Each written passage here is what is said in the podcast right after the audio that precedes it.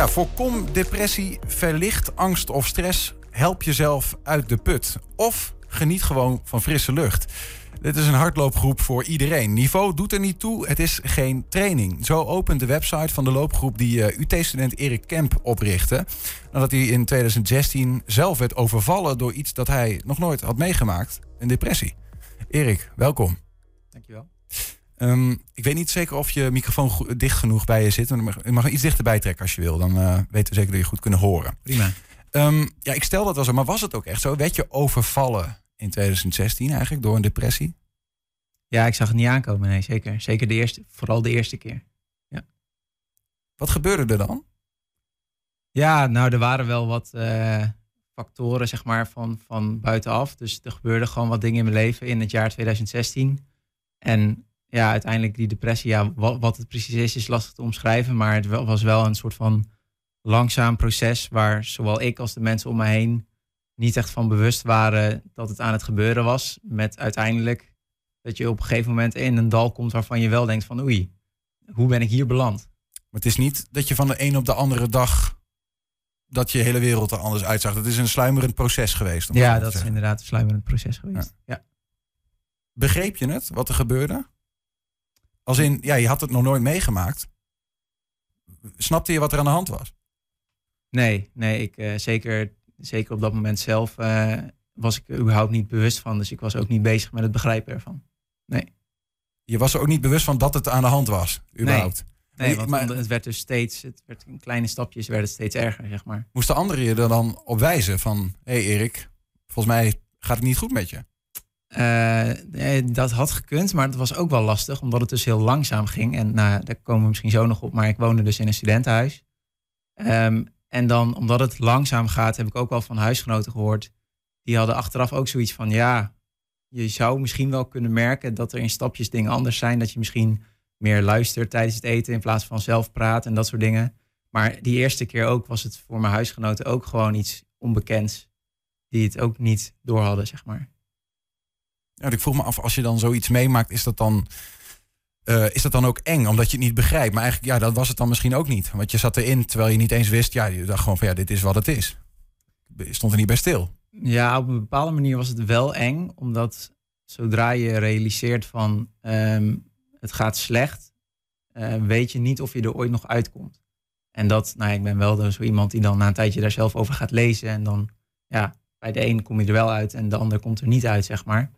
Dus dat op een gegeven moment, als je dan wel, zodra je wel bewust bent en je zit er nog in, dan is de angst wel van, kom je hier ooit nog uit? Hoe raakte je bewust dan van je eigen situatie? Um, nou, op een gegeven moment, uh, ja, hoe, hoe, erger het wordt. Na, na, een tijdje ging ik niet meer mee eten in mijn studentenhuis en ging ik, kwam ik überhaupt niet meer mijn huis uit. En ja, na een tijdje maar s'nachts even de woonkamer insneakt om wat te gaan eten. En uh, je, nou, na een tijdje ga je nog minder doen, nog minder eten, nog minder. Gewoon eigenlijk de hele dag op bed liggen, niks doen. En na een tijdje ja, stopte ik überhaupt met eten en drinken. Ja, dat hou je niet heel lang vol. Dus dan is er ja, vrij logisch dat op een gegeven moment dan je hoofd wel zegt van... hé, hey, je moet even kijken naar wat er precies aan het gebeuren is. Want dit uh, hou ik niet heel lang vol, zeg maar. En dan? Want dan op een gegeven moment realiseer je dat. Van er, er is iets dit, klopt niet. Misschien zeggen anderen dat ook wel. Van hey, Erik, waarom ben je niet meer bij het eten? Of uh, gaat het wel? Ja, nou dat, dat contact kon ik wel redelijk goed afhouden. Daar deed ik wel veel moeite voor om dat zeg maar allemaal een beetje weg te houden. Um, ja, inderdaad. Na een tijdje was het, nou ja, je, um, je voelt je, tenminste ik voelde me toen eigenlijk heel erg slecht. Um, en na een tijdje gaat dat slecht voelen ook een beetje over op eigenlijk niks voelen. Gewoon dat het niet eens negatief is, maar gewoon, ja, een beetje, dat stel ik me altijd zo voor als je een zombie bent. Dat je gewoon geen positieve, maar ook geen negatieve gevoelens hebt. Dat je eigenlijk gewoon ja, niet zoveel zin ervaart van überhaupt leven, doorleven of niet doorleven, zeg maar.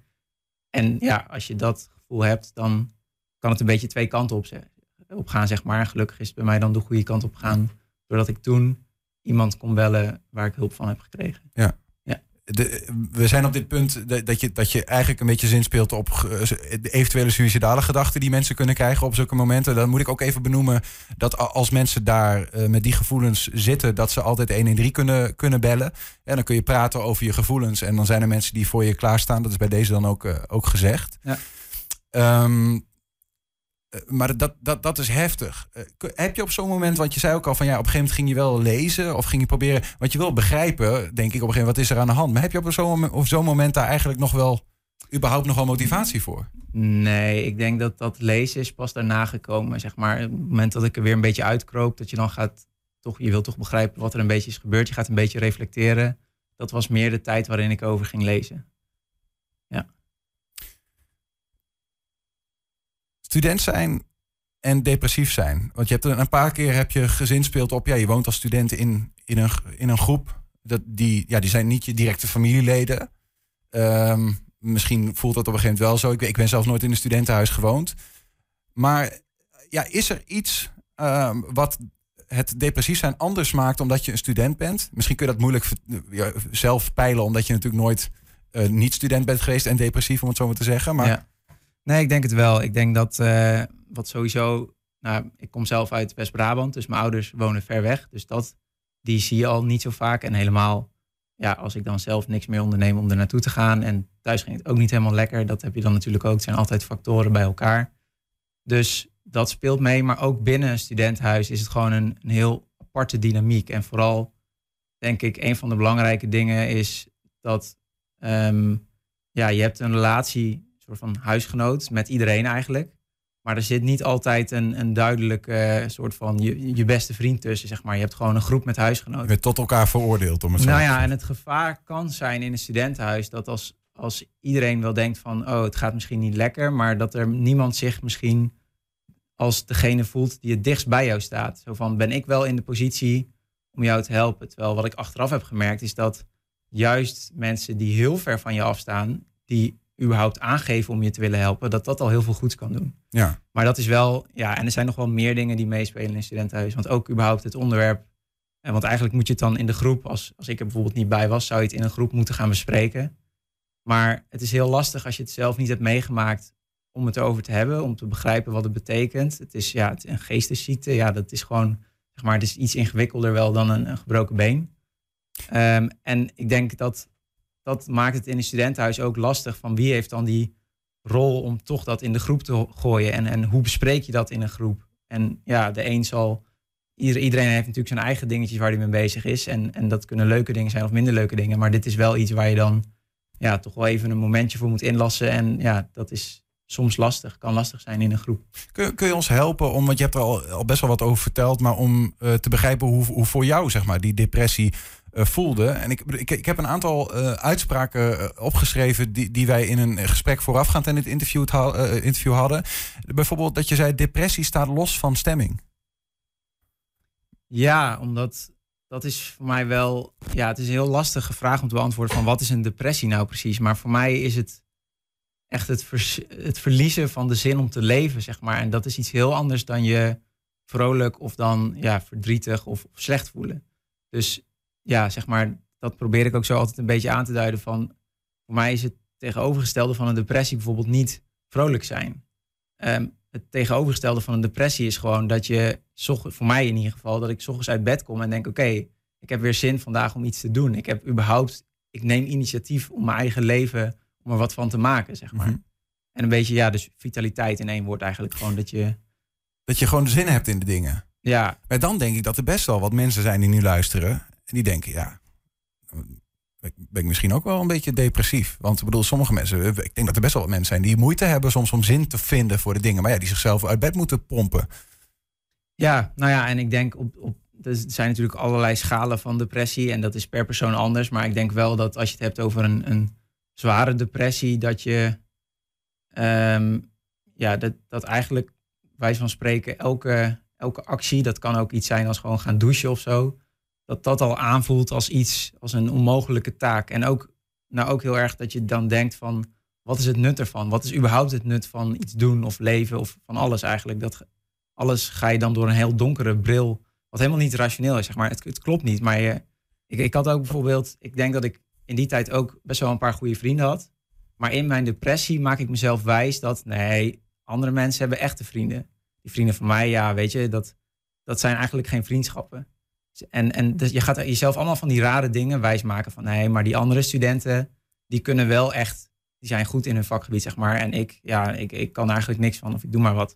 En zo eigenlijk voor alle aspecten van je leven ga je gewoon door, door een hele donkere bril, ga je alles uh, ja, heel negatief bekijken. Terwijl ja, dat gewoon echt niet rationeel is, zeg maar. Als we, als we een beetje door de tijd springen, um, uiteindelijk eh, overkwam je die eerste depressie, uh, maar dat gebeurde daarna vaker.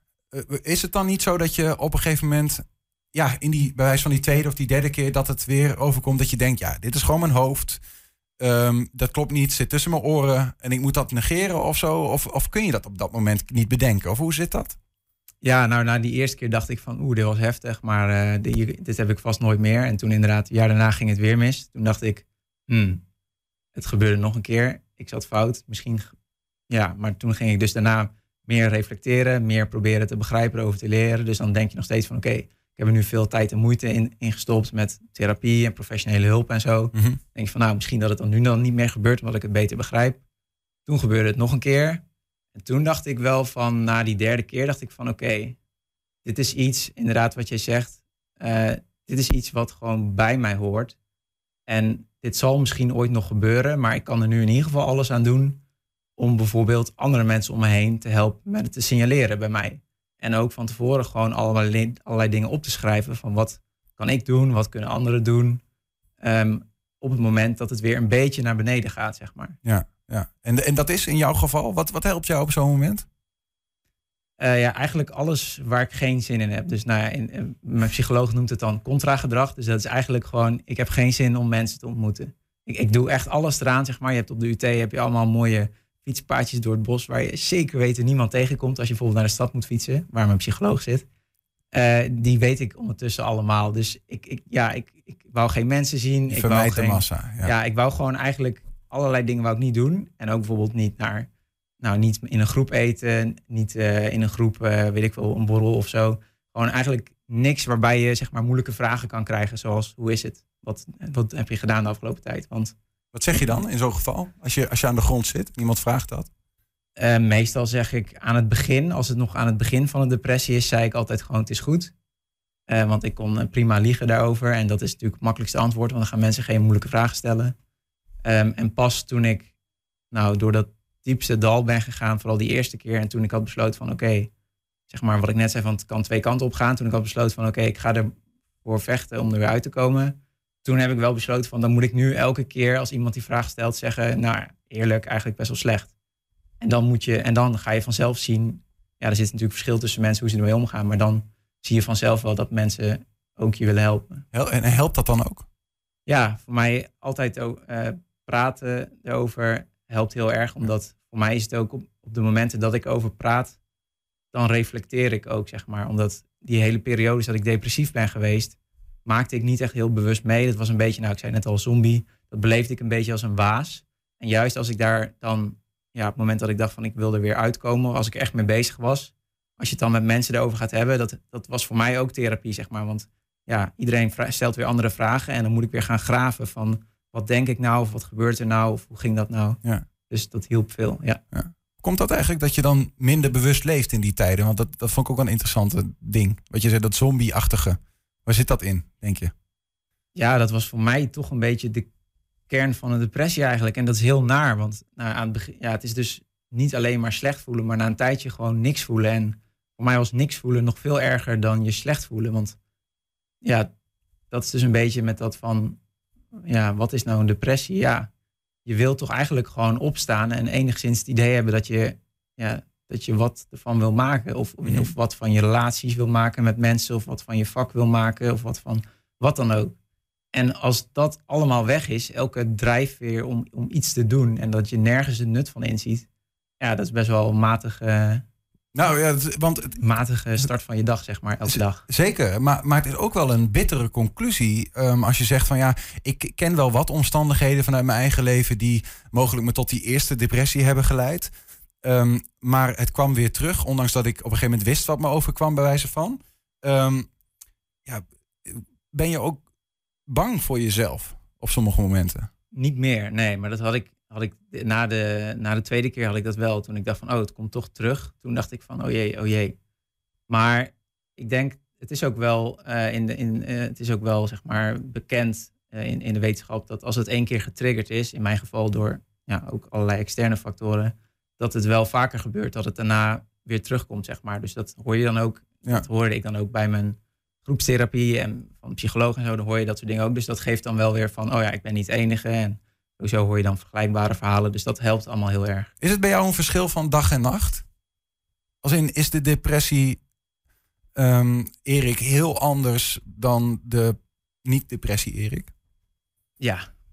Dat Hoe ziet de niet-depressie, Erik, eruit? Als in, is die volop actief, levenslustig? Ja, ja, en ik vind het ook als ik. Dat, maar dat is ook wel meer geworden door die depressies, juist dat ik meer ehm, bewuster ben gaan leven. Als in, en daarmee bedoel ik dan van dat ik meer ben gaan nadenken over van wat vind ik nou belangrijk, waar krijg ik energie van, ja, wat vind ik ook misschien gewoon van met welke soort van uitdagingen wil ik me bezighouden. Terwijl in een depressie dan lijkt alles slecht. En bijvoorbeeld een voorbeeld in een depressie, dan, dan, dan heb ik bijvoorbeeld veel gelezen over klimaatverandering. En dat, nou, dat, daar word je gewoon niet blij van. Zeker als je andere mensen spreekt, daar word je gewoon echt niet blij van. Maar dan, en dat is dus een, dat is een groot probleem, dat is een wereldwijd probleem. En in een depressie denk je gewoon van ja, eh, gewoon alles gaat naar de kloten en ik kan er toch niks aan doen en het is allemaal slecht. Terwijl als ik me goed voel en nou, als ik dus bewust kies van daar wil ik een rol in spelen, kun je kijken van hoe kan ik op lokaal niveau, klein niveau, toch daarin zinvolle stappen zetten, toch daarin iets betekenen. En ik denk wel dat Ja. dat idee van de, de grote dingen waarvan je denkt van ja, dat, dat vind ik nou echt belangrijk, belangrijk. Dat heb ik wel daaraan overgehouden. Dat, dat ik wel een, een drijfveer heb om die dan, ja, dan maar op klein niveau, het niveau waarop je invloed kunt uitoefenen, zeg maar. Dat je daar in ieder geval stappen in zet. Hoe helpt de hardloopgroep jou, die je hebt opgericht naar aanleiding van deze hele episode in je leven? Eh, nou, het helpt mij in ieder geval met ritme. Want ja, ik weet gewoon twee keer per week kunnen er mensen daar staan en verwachten dat ik er ook ben. Ehm, en soms zijn er eh, een paar mensen, soms is er niemand. Soms zijn we, ik denk dat meestal tussen de twee en zeven of zo. De afgelopen, sinds mei 2019 lopen we. Dus we zijn een tijdje bezig. En in die tijd is het altijd een beetje tussen de twee en zeven geweest. Altijd studenten? Eh, nee, niet altijd studenten. Ook medewerkers en ook, wel, eh, ook andere mensen uit Enschede. Ja. En sommigen zijn ook weer weggegaan en dit. Maar het, ja, het helpt mij dus in ieder geval met ritme. En toch ook wel voldoening, omdat je gewoon merkt van je doet iets voor anderen. Dat, nou, dat, dat is ook bekend natuurlijk, van iets voor andere mensen doen. Dat Ritme, iets voor anderen doen. Dat, Ja. dat zijn al twee factoren die, die heel erg meespelen. Ja, en daarnaast de fysieke beweging. Dat is ook gewoon, denk ik, eh, heel belangrijk. Want, en zeker in die depressies lag ik dan altijd op bed. Dus je hele dag-nachtritme is, is ja, weg, zeg maar. Ja. En je beweegt niet meer. Nou ja, het is ook, het is ook gewoon bekend als je niet genoeg sport. helpt Daadwerkelijk, niet zeg maar, mee. intensieve fysieke inspanning. Als je dat Ja. niet doet, Ja. dat is gewoon echt slecht voor je. Dus daarin helpt het mij ook. Wat ik me wel afvroeg, want het is op de maandag en de woensdag, maar echt best wel vroeg. Eh, Voor student misschien al helemaal, dat weet ik niet. Maar, om Ja. een uur, zeg maar rond een uur of acht. Ja. Ja, eh, volgens mij als je eh, eh, niet goed in je vel zit, ehm, dan heb je toch moeite om 's ochtends eh, jezelf uit de veren te trekken. Dat is toch wat je altijd eh, hoort. En dat kan me heel goed voorstellen. Ja, is dat dan wel het juiste tijdstip?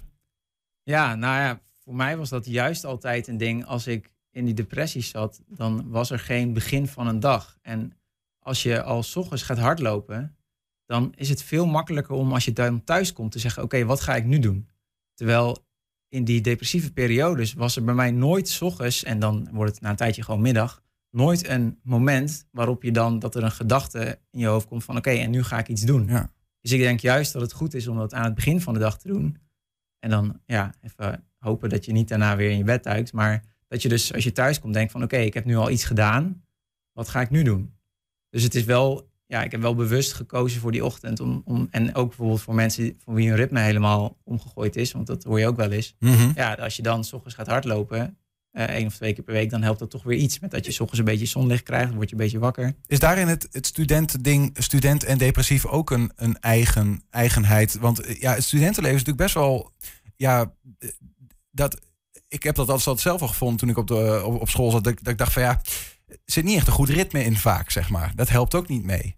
Eh, Nee, dat klopt. Nou, toevallig, eh Tosca Andrioli heeft hier een mooi boek over geschreven. Dat heet De mooiste tijd van je leven. Dat heb ik afgelopen zomer gelezen. En dat beschrijft ja, in veel meer in detail van wat zijn nou al die aspecten van het studentenleven, wat het toch wel anders maakt dan van andere mensen, zeg maar. Dus omgaan met ja, mentale problemen, zullen we maar zeggen. De mooiste tijd van je leven. Dus als Met we daar... een vraagteken erachter. Hè? Oh ja, ja, ja. dat vind ik een hele mooie. Ja. dus als we daar iets meer over zouden willen weten, dan zouden we dat eens kunnen raadplegen. Ja, en ik heb natuurlijk mijn eigen ervaring. En ik heb, nou dat, ja, dat ben ik net nog vergeten. Maar wat helpt me aan die groep is denk ik ook dat je al die ervaringen van anderen hoort. Ja, want wat doe je dan eigenlijk? Je gaat niet alleen maar met elkaar lopen.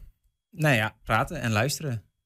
En vooral Gewoon... het luisteren vind ik heel waardevol. Want dan, ja, als iemand bereid is een verhaal te vertellen, dan kun je allereerst al een luisterend oor bieden. Maar je kan ook een beetje ervaringen uitwisselen. En dan, dat helpt denk ik heel erg om te begrijpen en om ook door te hebben van ik ben niet de enige.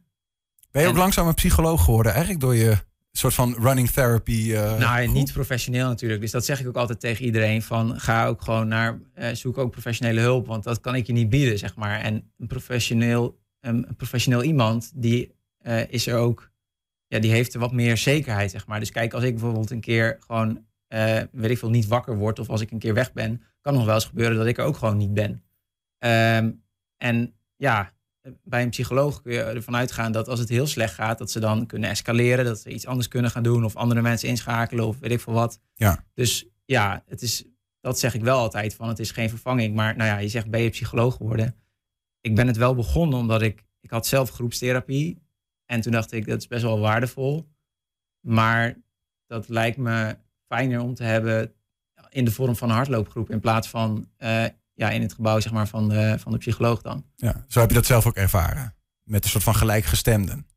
Ja, ik denk het wel. Maar ik vond die, ik vond die groepstherapie ook al wel heel erg nuttig. Uh, ja, in die tijd kon ik dat niet zo dan, want toen zat ik in een depressie, dus toen dacht ik dat niet. Dan maar kijk je door die andere bril. Ja, ja, toen zat ik daar gewoon de hele tijd van, wat doe ik hier? Niks, is nuttig. Nou ja, wat ik net ook al zei. Maar achteraf merkte ik toch van, hé, hey, ik heb daar wel dingen opgepikt van die andere mensen zeiden en toch een beetje tips en gewoon, ja, toch ervaringen. Dus ik zou niet zeggen dat ik psycholoog ben geworden, maar ik denk wel, ja, ervaringsdeskundige. En dat kan zeker in de beginfase heel waardevol zijn. En dat is ook aan het begin, om nog even terug te gaan naar die allereerste keer, toen had ik altijd zoiets van, ja, andere mensen begrijpen gewoon niet hoe ik me voel. Ik begrijp het zelf ook niet. En na een tijdje keek ik eens een keer een video op, op internet van een man die dan in vier minuten of zo depressie omschreef.